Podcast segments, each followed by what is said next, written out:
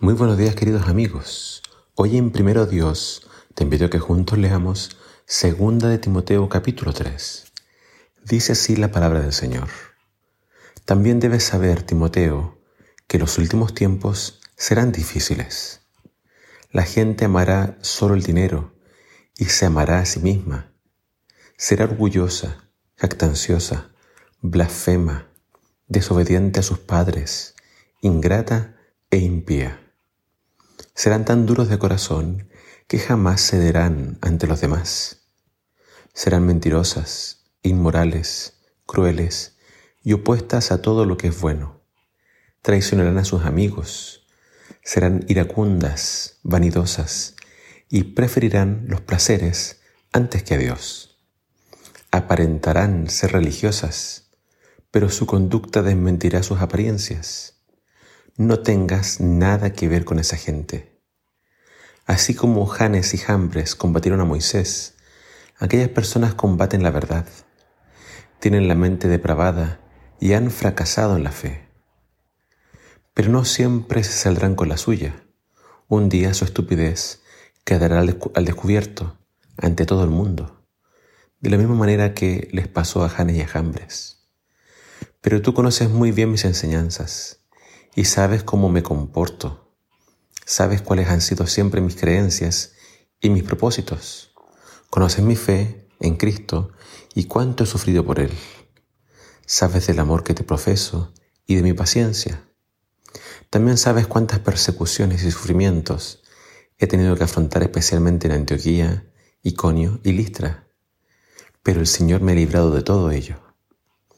Quien quiera vivir piadosamente para Cristo Jesús, sufrirá persecuciones.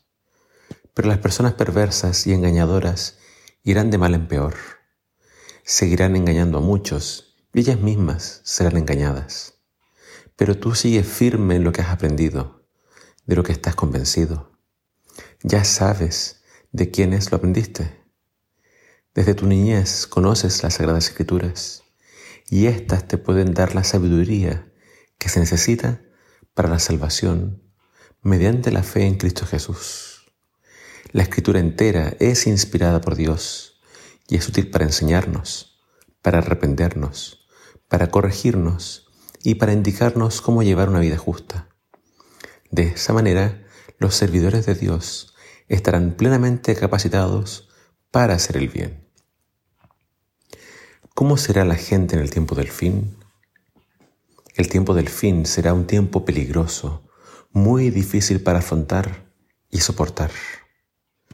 Cualquiera que diga que todo va a mejorar, claramente no ha leído la Biblia. Aquí claramente Pablo dice que la gente irá de mal en peor. El común denominador de esta lista que nos presenta Pablo es el amor. Amor al dinero, amor a uno mismo, amor a los placeres, amor al orgullo, amor a la violencia, amor a la maldad. Pero lo que no hay acá es amor a Dios. Dios queda en último lugar. El mayor problema es que muchas de estas características que menciona Pablo se verán en personas que aparentan ser religiosas. Es decir, pretenden ser cristianos o se las dan de creyentes, de fieles. Pero al parecer no hay nada de eso.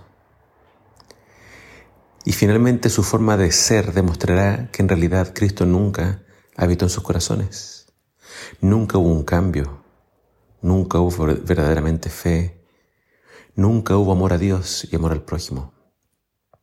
Pablo le aconseja a Timoteo a que se aleje de personas así. Hay personas que por más que nos duela, es mejor alejarnos. Su hipocresía y falta de honestidad va a terminar haciéndonos daño. Pablo ya dijo que personas así son como un cáncer o como una gangrena. Si no se arrepienten, si no confiesan su pecado, mejor es alejarse de ellos. El consejo para Timoteo y para nosotros es perseverar en el estudio de la Biblia. La Biblia es nuestra única regla de fe. Solo a través de sus enseñanzas podemos llegar a ser sabios en el tema de la salvación. Solo a través de ella podemos llegar a conocer, confiar y amar a Jesús, nuestro Salvador. Solo a través del estudio de la Biblia es que podemos fortalecer nuestra fe y así evitaremos ser engañados. Querido amigo, haz del estudio de la Biblia tu única salvaguardia para los engaños y los peligros del tiempo del fin. Que el Señor te bendiga.